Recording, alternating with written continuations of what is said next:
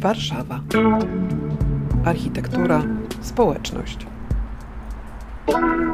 Podcasty o mieście i o mieszkańcach. Szanowni Państwo, w trosce o Państwa bezpieczeństwo oraz dobre samopoczucie uprzejmie prosimy o przestrzeganie następujących postanowień zawartych w niniejszym regulaminie, który obowiązuje na terenie całego Placu Europejskiego. Wejście na teren Placu Europejskiego oznacza zgodę na wszelkie postanowienia niniejszego regulaminu. Dzieci i młodzież w wieku poniżej 13 lat mogą przebywać na terenie Placu Europejskiego wyłącznie pod opieką osoby, która z mocy ustawy lub umowy jest zobowiązana do nadzoru. Nie można umieszczać plakatów, nie można przeprowadzać ankiet bez pisemnej zgody. Plac zaistniał w Warszawie w 2016 roku. Radosław Górecki, dział komunikacji Gelamco Poland. Wtedy nastąpiło otwarcie budynku Warsaw Spire i Placu Europejskiego dla warszawiaków. I jakby dla nas ważne było to, żeby powiedzieć, że, że takie miejsca jak biurowiec i plac, który go otacza, że te miejsca mogą być i powinny być dla wszystkich. Z jednej strony oczywiście to było takie zwrócenie się do miasta, to znaczy do tworzenia nowego miejsca, które będzie tak popularne jak, nie wiem, rotunda, miejsca spotkań. Aleksandra Litorowicz, Fundacja Puszka współautorka badania Place Warszawy do odzyskania. Z drugiej strony też będzie miejscem, które wylądowało na woli, więc musiało otworzyć się oczywiście też na mieszkańców, ale jeszcze z kolejnej strony, no to to jest też miejsce, które musi zabiegać z bardzo wieloma innymi inwestycjami, które się w tym, w tej przestrzeni wolskiej, bliskiej woli, budującej się woli dzieją. W zasadzie można powiedzieć, że przez co najmniej 20, może nawet 25 lat w ogóle place Warszawy nie istniały jako jakiś cel, do którego się można udać, żeby tam spędzić czas, bo nie było po co. Jan Mencfel, Stowarzyszenie Miasto jest Nasze, autor książki Betonoza. Zwyczajnie te przestrzenie były zagarnięte przez takie funkcje jak chociażby parkingi, to zresztą trwa do dzisiaj, ale też brakowało po prostu takiego mm, miejskiego życia wokół tych placów, bo plac to nie jest tylko sama przestrzeń tego, co na nim, ale też to, to jest wokół. E, nie było tak bardzo żywe. I myślę, że dopiero w ostatnich kilku latach mieszkańcy Warszawy i też my jako aktywiści zwróciliśmy uwagę na to, jak ważne jest to, żeby place były dobrej jakości, żeby one rzeczywiście zachęcały do tego, żeby tam spędzić czas. Nie nazywamy jakoś, wychodzimy ze Spajera i tyle. No ja tak jak mówię z znajomymi o tym, to raczej, że fontanny przy Spajerze. Właśnie można wyjść z biura i trochę posiedzieć na świeżym powietrzu. W miarę jest ładnie estetycznie, więc też można sobie zjeść śniadanko i jest spoko. Jak są e, food trucki lub lądowisko, wtedy chyba e, też przychodzą mieszkańcy, ale z reguły to raczej osoby z laptopami. Było dużo pomysłów. One się rodziły, ale też rodziły się te pomysły wyniku obserwowania tego, co mówią do nas warszawiacy. Dlatego, że to już były czasy, kiedy media społecznościowe zaczęły mocno funkcjonować, więc od razu założyliśmy profil Plac Europejski na Facebooku. I ten profil stał się dla nas taką z jednej strony tubą propagandową, na którym się chwaliliśmy tym placem, ale z drugiej strony stał się też takim głosem użytkowników, przyszłych użytkowników e, Placu Europejskiego, którzy zaczęli do nas pisać ze swoimi oczekiwaniami, co by tu chcieli robić, czego by nie chcieli robić, co tu miałoby zafunkcjonować. Więc my troszeczkę weszliśmy z mieszkańcami Warszawy w taką interakcję. Jednocześnie też no, słuchaliśmy też prasy i pierwszych opinii, recenzji Placu Europejskiego. I to, co było uderzające dla nas, to w tych pierwszych opiniach o Placu Europejskim pojawiły się takie drobne zarzuty, że on jest oderwany od rzeczywistości wolskiej, że, że sam Spire ze swoją dosyć taką mocną architekturą i sam plac europejski, że to jest trochę takie UFO, które wylądowało w dzikim terenie i nie przystaje do okolicy.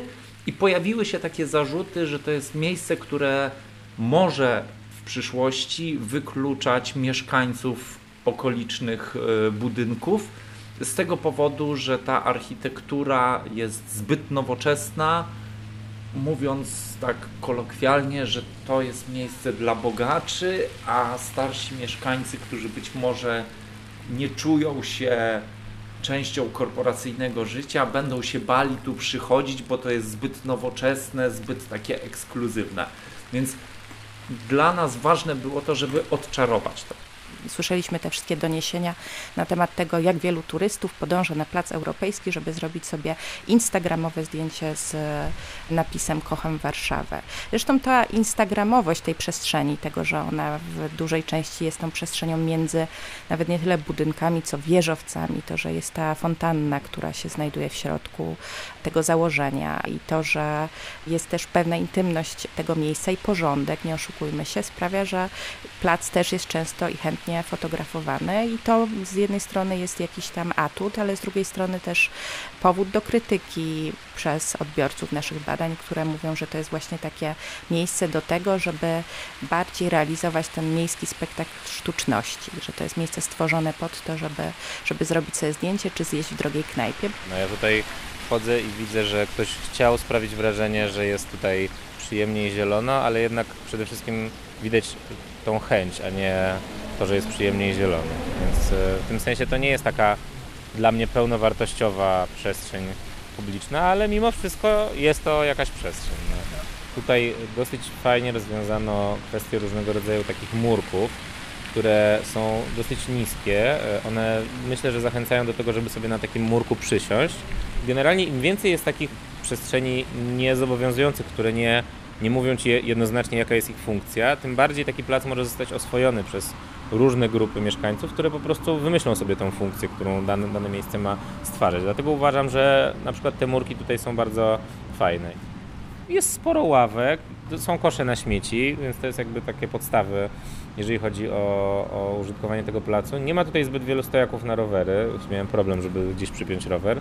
Pojawia się sporo takich krzewów i one może nie są takimi gatunkami krzewów, które bardzo się rozwiną, ale przynajmniej trochę oswajają tą przestrzeń i niwelują takie wrażenie jednak betonowej pustyni, która no, przy tej wielkości drzew, jakie tutaj rosną, trochę jednak jest, jest widoczna. No. Plac Europejski jest bardzo ciekawym przykładem w kontekście dyskusji o, o placach miejskich czy o przestrzeni publicznej w ogóle. Wojciech Wagner, zastępca dyrektora Biura Architektury i Planowania Przestrzennego Miasta Stołecznego Warszawy. On y, zdobył sobie dużą popularność i też siodła na ten temat dosyć spora dyskusja, no bo jest to chyba pierwsza prywatna przestrzeń, która zyskała taki rozgłos jako, jako właśnie publiczna, otwarta dla wszystkich przestrzeń, no i zyskując też miano placu e, pełnoprawnego.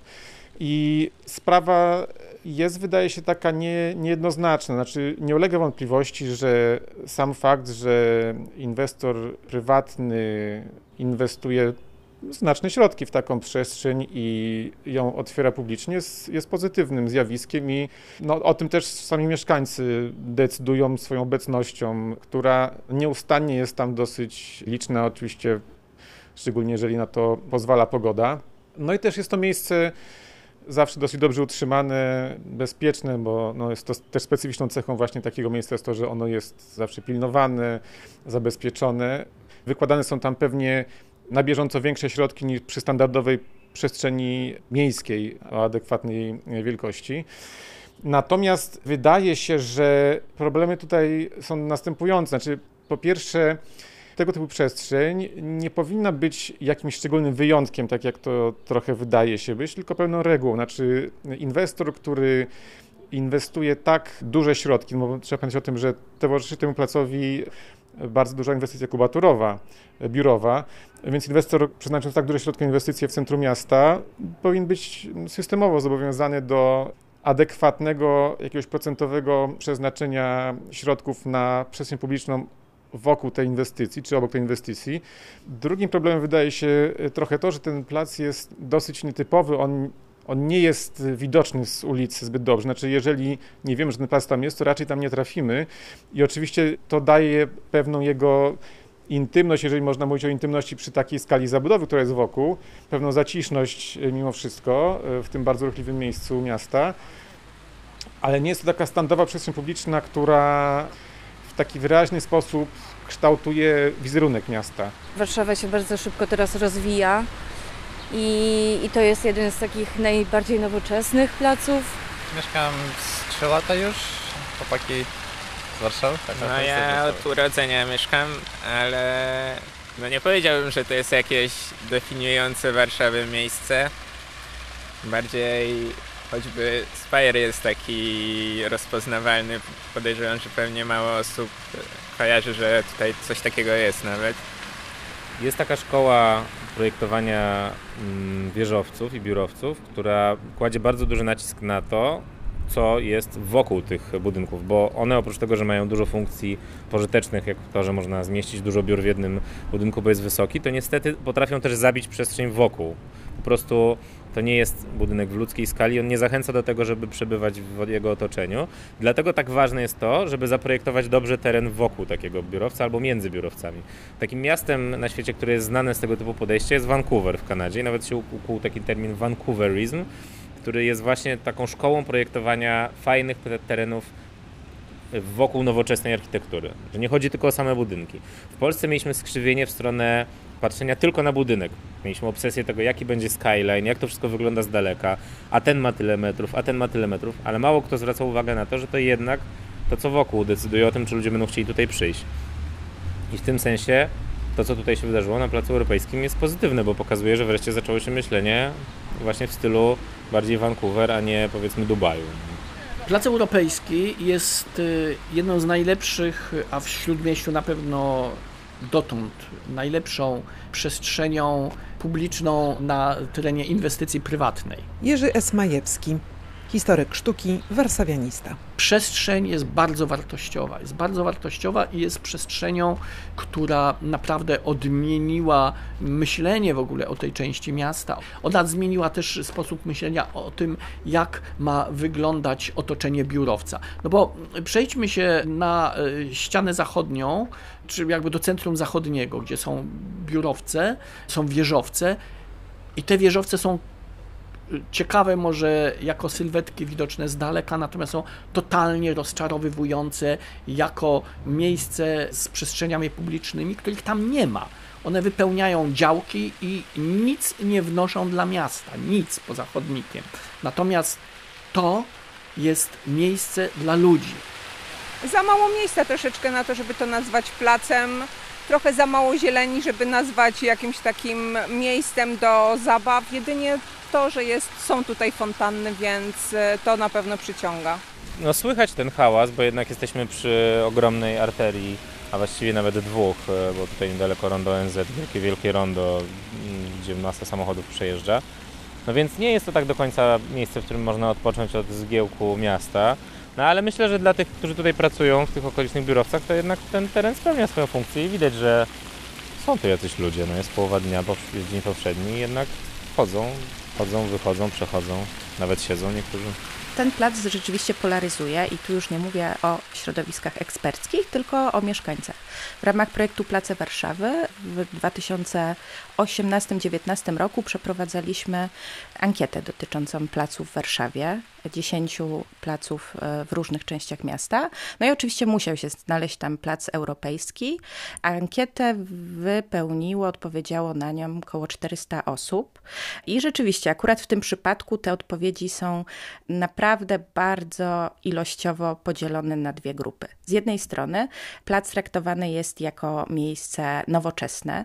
To słowo nowoczesność to takie odniesienie do współczesnej metropolii, do metropolii zachodniej, a może jeszcze dalej, bo były także porównania oczywiście do, do Dubaju. Z drugiej strony ta nowoczesność łączyła się z pewnego rodzaju podejrzliwością, tego, że to jest trochę dziwne, że nie wiadomo o co chodzi temu deweloperowi, że to jest takie miejsce, które na pewno ma mu służyć, że to jest takie jego podwórko, a nawet padały jakieś takie podejrzenia o prywatyzację przestrzeni publicznej, ale co oczywiście Myślę, że jest też bardzo ciekawe, że ta taka trochę opozycja, my oni, czyli ten deweloper, który buduje coś podejrzliwego i my mieszkańcy, nie wybrzmiewała w wypowiedziach mieszkańców woli to nie jest tak, że oni bezkrytycznie traktowali tę przestrzeń, bo mieli do niej bardzo wiele zarzutów, ale też bardzo wiele pochwał z praktyki, z takiego życia codziennego wygłaszali, natomiast, e, natomiast nie byli tak krytyczni, jeśli chodzi o, to, o tą podejrzliwość. Gdzie tu logika biznesowa?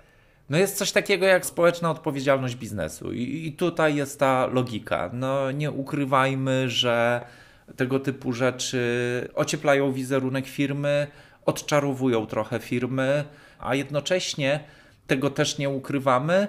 Budowanie fajnego wizerunku Placu Europejskiego i tego miejsca powoduje, że firmy komercyjnie też chcą tutaj przychodzić i, i być, być tutaj blisko tego, co się dzieje. I, I proszę też pamiętać, że początki Placu Europejskiego i to, o czym mówiłem, że, że to była taka wyspa tutaj, to rzeczywiście trochę tak było, bo dzisiaj rozmawiamy w sytuacji, gdzie za oknem widzimy Generation Park Skanskiej już skończony, gdzie widzimy nasz Warsaw Unit skończony, gdzie mamy The Warsaw Hub połączony z metrem i całe rondo Daszyńskiego wygląda jak mikro Nowy Jork. Mamy browary warszawskie skończone, gdzie, gdzie zaczynają się rodzić mikroplacyki, przestrzenie publiczne. Za oknem widzimy też Norblin, który pewnie już w przyszłym roku zacznie funkcjonować też z przestrzeniami publicznymi, więc dzisiaj, dzisiaj jesteśmy już częścią dużego, nowoczesnego miasta. Rejon, ten rejon miasta, o którym mówimy, okolice Ronda Daszyńskiego, czy w ogóle Wola Śródmiejska jest dosyć niezwykłym miejscem na, na mapie Warszawy, ponieważ to jest taki obszar właściwie ciągłych przekształceń, odkąd pewnie już w tej chwili najstarsi mieszkańcy miasta pamiętają. To było takie miejsce zawsze trochę niedokończone, bo i przed wojną był to obszar o przemieszanej strukturze mieszkaniowo-przemysłowej, nawet czasem magazynowej, miejscami reprezentacyjnymi, miejscami zupełnie nie. Rodzice przeprowadzili się na ulicę Grzybowską 51 naprzeciwko browaru Haberbusza. Marian Traczyk, mieszkaniec Warszawy, zapis wspomnienia z archiwum historii mówionej. Ojciec był rzemieślnikiem, nas było czworo dzieci, mieszkaliśmy w 20 metrach. Takie były warunki mieszkaniowe w Warszawie. To znaczy, rodzina zajmowała pokój z kuchnią, mniej więcej też około 20 metrów i tak czworo dzieci, rodzice i teściowa to siedem osób mieszkało w jednym mieszkaniu. Następnie woda.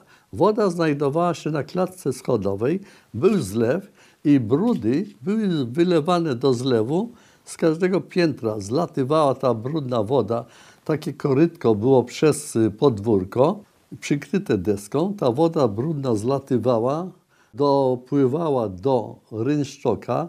Rynszczoki były głębokie na jakieś pół metra i szerokie u góry. W poprzek były takie kraty, co jakieś 50 metrów i one zatrzymywały te patyki czy jakieś inne śmiecie.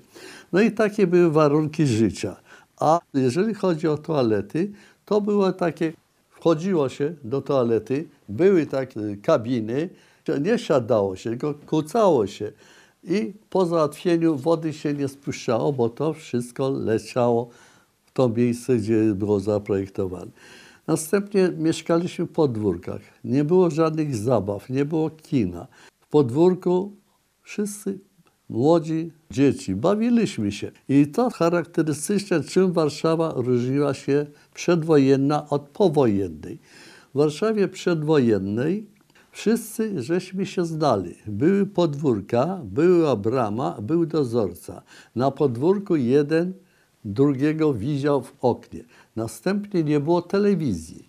To co te babcie robiły? Ławka była na podwórku, siadały i gadały kwartał tak zwanego Dzikiego Zachodu, czyli te okolice ulicy Żelaznej, między Towarową, kiedyś Świerczewskiego, a Marchlewskiego, czyli obecnie Jana Pawła, to był tak zwany Dziki Zachód. Patrycja Jastrzębska, tu było, tu stało.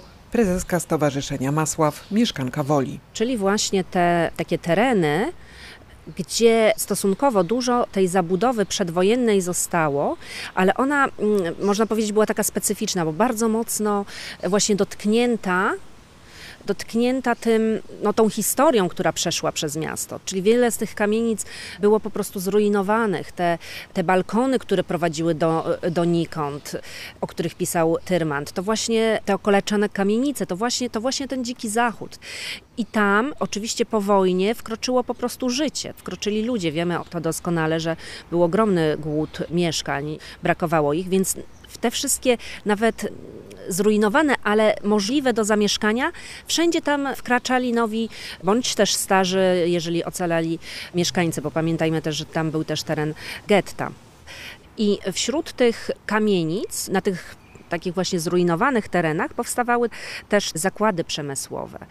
No i przez wiele lat funkcjonowało to w zasadzie tak, że tutaj przecież z Placem Europejskim też e, przylegają do niego dwie kamienice. Jedna z początków XX wieku, a druga z lat 30. i to w ogóle architekt bardzo dobrze nam znany, czyli Szymon Syrkus. Tam jest taka kamienica, która, która właśnie przylega do placu towarowa, ta, na której ja się urodziłam po 60, to były też takie czynszóweczki piętrowe. Stanisława Zgieb, mieszkanka Warszawy. Zapis wspomnienia z archiwum historii mówionej. Tutaj na rogu Srebrnej to była nawet taka żydowska szkoła, jak ja pamiętam, bo jak do ciotki na Wronią szłam, to tam taki rej, taki krzyk, był taki, to do tej pory ten kawałek tego w domu, na takiej jednej nóżce, tam jest taki, taki kawałek z cegły zbudowana, taka, takie coś, mm, to właśnie ten dom. A poza tym to na Towarowej też tam jak ja szłam do ciotki, to przed Grzybowską to były takie mury fabryczne, na przykład była fabryka łóżek tam była, bo mama mi zawsze mówiła, że tam robili takie żelazne łóżka, były przed wojną. To tam była właśnie ta fabryka łóżek. To, to takie czerwona taka cegła cały czas jak szłam do, do tej ciotki, a, a jedna ciotka moja na Łódzkiej mieszkała, tam też taka boczna między żelazną a, a Wronią uliczka jest to, to, to, to były takie normalne, takie, takie domy, jak teraz co się jedzie gdzieś tam na Pradze, takie te czynszowe kamienice, szare, takie burę. To był brud okropny, a żelazna, co mój tata pracował u Dorblina, tam była na rogu prostej, to, to też takie, takie właśnie, takie, tam dalej na Grzybowskiej to był taki browar, taki z piwem tam na rogu Grzybowskiej. Także to były takie, takie normalna, czerwona, zwykła, taka stara, zakurzona, zaczerniona od dymu cegła. Przestrzeń Placu Europejskiego po wojnie przez wiele lat e, była tak naprawdę przestrzenią przeznaczoną na produkcję, jak wiele przestrzeni na woli. Była przeznaczona pod przemysł poligraficzny, a dokładnie zajęły ten cały kwartał między Wronią, Grzybowską a Towarową wojskowe zakłady graficzne. I tam to był taki drugi duży zakład poligraficzny na Woli. Bliżej Alei Jerozolimskich powstał Dom Słowa Polskiego. To był jeszcze większy kompleks, 1950 rok. Natomiast w 1958 roku kończona właśnie te wojskowe zakłady graficzne i projektowali je ci sami architekci, którzy projektowali DSP, czyli Kazimierz Marczewski, Stefan Putowski i Zygmunt Stępiński. I on się składał z takich, można powiedzieć, dwóch dwóch kompleksów. Jeden to był biurowy od strony towarowej, natomiast w głębi były już te hale produkcyjne po 1989 roku dosyć szybko te wojskowe zakłady graficzne zostały przekształcone w dom wydawniczy Bellona. Natomiast już w latach 2000 w zasadzie ta produkcja stanęła, już tam nie odbywała się produkcja i dosyć, nie wiem czy szybko, ale w 2008 zaczęły się właśnie wyburzenia już tych budynków, tych budynków, tych hal produkcyjnych. To, co się ostało, to właśnie budynek Bellony, czyli ten administracyjny WZW, i od strony Wroniej takie budynki magazynowe, niskie. Można powiedzieć, że ten kwartał po prostu przez wiele lat, właśnie po tym 89 roku, no był takim kwartałem trochę jakby wyjętym z użytkowania. Zresztą to dotyczy bardzo wielu obiektów poprzemysłowych na Woli. W pewnym momencie okazało się, że to miejsce jest bardzo atrakcyjne i stało się terenem takich no, niezmiernie intensywnych inwestycji biurowych, ale też i mieszkaniowych. I to oczywiście powoduje, że jest to obszar dużych kontrastów, czasem efektownych, czasem niekoniecznie udanych. Moja obserwacja jest taka, że nie było to, te zmiany, które zachodziły na miejscu też tych właśnie przestrzeni poprzemysłowych, niestety nie były efektem jakiegoś jednego spójnego planu. I to też widzimy po architekturze, która jest wokół Ronda Daszyńskiego. Tak naprawdę e, można oczywiście mówić, że niektóre z tych obiektów, tak, są, są niektóre z nich ciekawe, chociaż może ja nie przepadam tak bardzo i nie fascynuję się e, wysokościowcami. Natomiast trzeba zwrócić uwagę na to, że tak naprawdę każdy z nich to jest trochę taka samotna wyspa, oddzielna. Jakby oczywiście e, różne rozwiązania tam są też stosowane, takie właśnie powiedzmy promiejskie, to jest jakby pozytywne, natomiast nie ma tego elementu spajającego. Jest ogromna towarowa, arteria komunikacyjna – i te poszczególne takie właśnie nowe inwestycje, jak te wyspy. Spaceruję sobie tutaj trochę powoli, bo tak mam dzisiaj wolny dzień i chciałem sobie zobaczyć te miejsce, bo jakby z Mokotowa, więc te miejsca są mało znane. Raz tu byłem tylko z dzieciakami. No fajny skwer taki między biurowcami, w tym miejscu takim historycznym wcześniej. Też pokazuje jakby Warszawę XXI wieku i to jak się odbudowała Polska po czasie II wojny światowej. Fajnie to wygląda na miarę naprawdę współczesności. Wcześniej nie było tej budowy tutaj, więc teraz gorzej to troszeczkę jest, no ale mam nadzieję, że nie wiem w sumie co tutaj budują, ale jak budują to myślę, że będzie jeszcze lepiej. Rozpoczynamy tutaj kolejną inwestycję. Będzie to budynek biurowy, kolejny, The Bridge i on stanie tuż obok budynku dawnego wydawnictwa Bellony i razem z tym budynkiem będzie spięty. I to, co chcę podkreślić, bo dzisiaj Plac Europejski w dużej części jest y, ogrodzony płotem i trwają tam przygotowania do budowy, to nie jest tak, że my zniszczyliśmy Plac Europejski i on przestanie istnieć. On wróci. Czy wprowadzanie dobrej przestrzeni publicznej w śródmieściu jest tendencją, która pojawia się po 89? No nie, ona się pojawia dopiero teraz. Ona się pojawia dopiero gdzieś po 2010 roku. I oczywiście zdarzały się takie pojedyncze przykłady, jak na przykład y, Metropolitan, biurowiec Metropolitan przy placu Piłsudskiego, który ma przestrzeń publiczną w swoim y, środku. Ale ta przestrzeń publiczna pojawia się tak naprawdę dopiero teraz. I to jest w ogóle, moim zdaniem, warunek istnienia dobrego miasta nowoczesnego miasta, które jest dla ludzi. Przestrzeń publiczna jest czymś fantastycznym i to tworzenie dobrej przestrzeni publicznej jest powrotem do, do miasta. I im więcej takich przestrzeni publicznych jest w centrum, tym to miasto staje się bardziej miastem.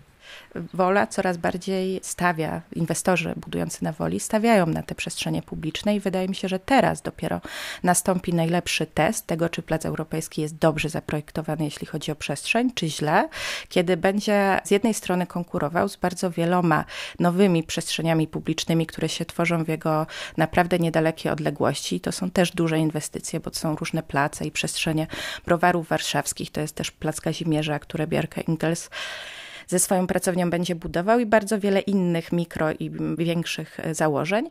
W ramach, w ramach możliwości systemowych Warszawa, miasto Warszawa stara się ująć pewne karby ten rozwój sytuacji, który to następuje i niewątpliwie też coraz większej liczby inwestorów zależy na tym, żeby oczywiście ta ich inwestycja była jak najbardziej efektywna dla nich finansowo, no trudno się temu dziwić, ale też żeby zapewnić jej określoną jakość i tutaj interesy inwestorów i miasta są zbieżne.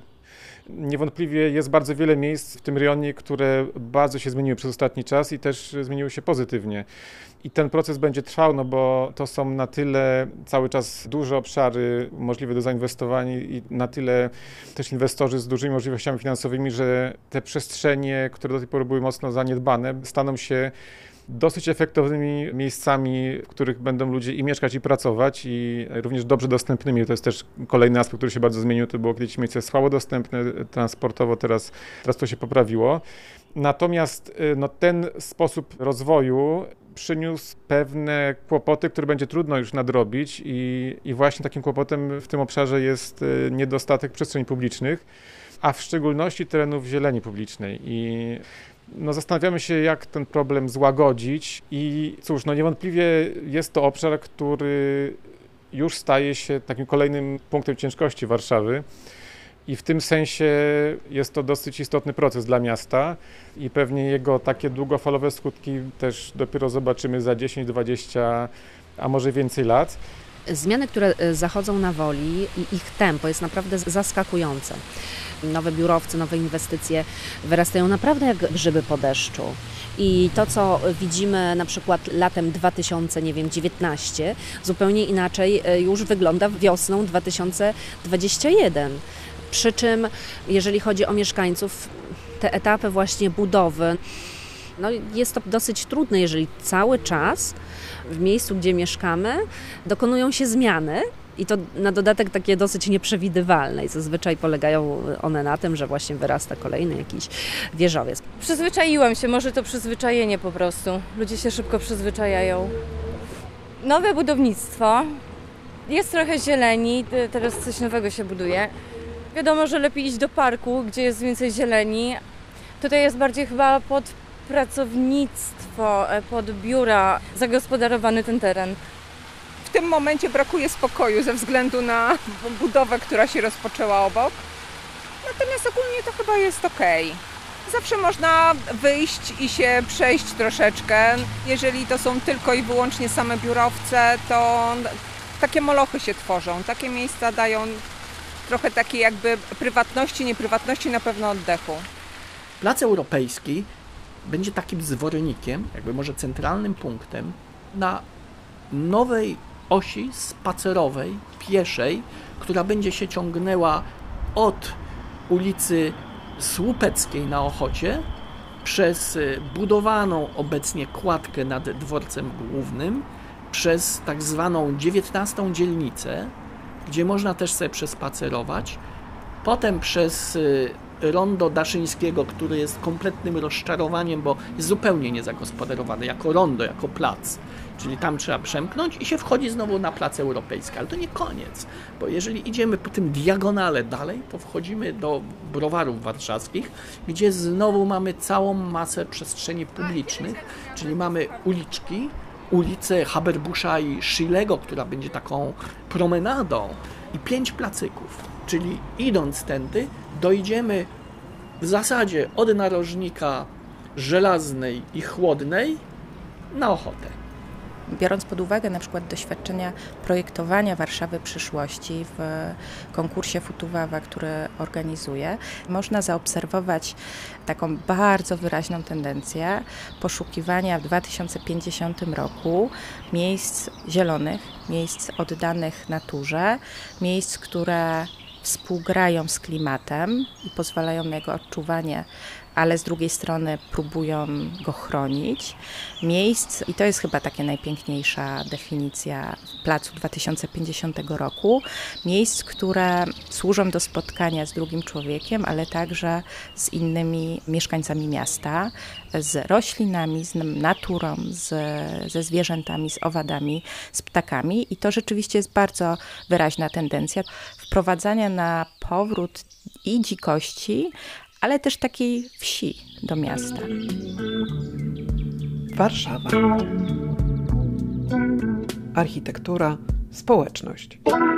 Podcasty o mieście i o mieszkańcach. Premiera w każdy przedostatni wtorek miesiąca.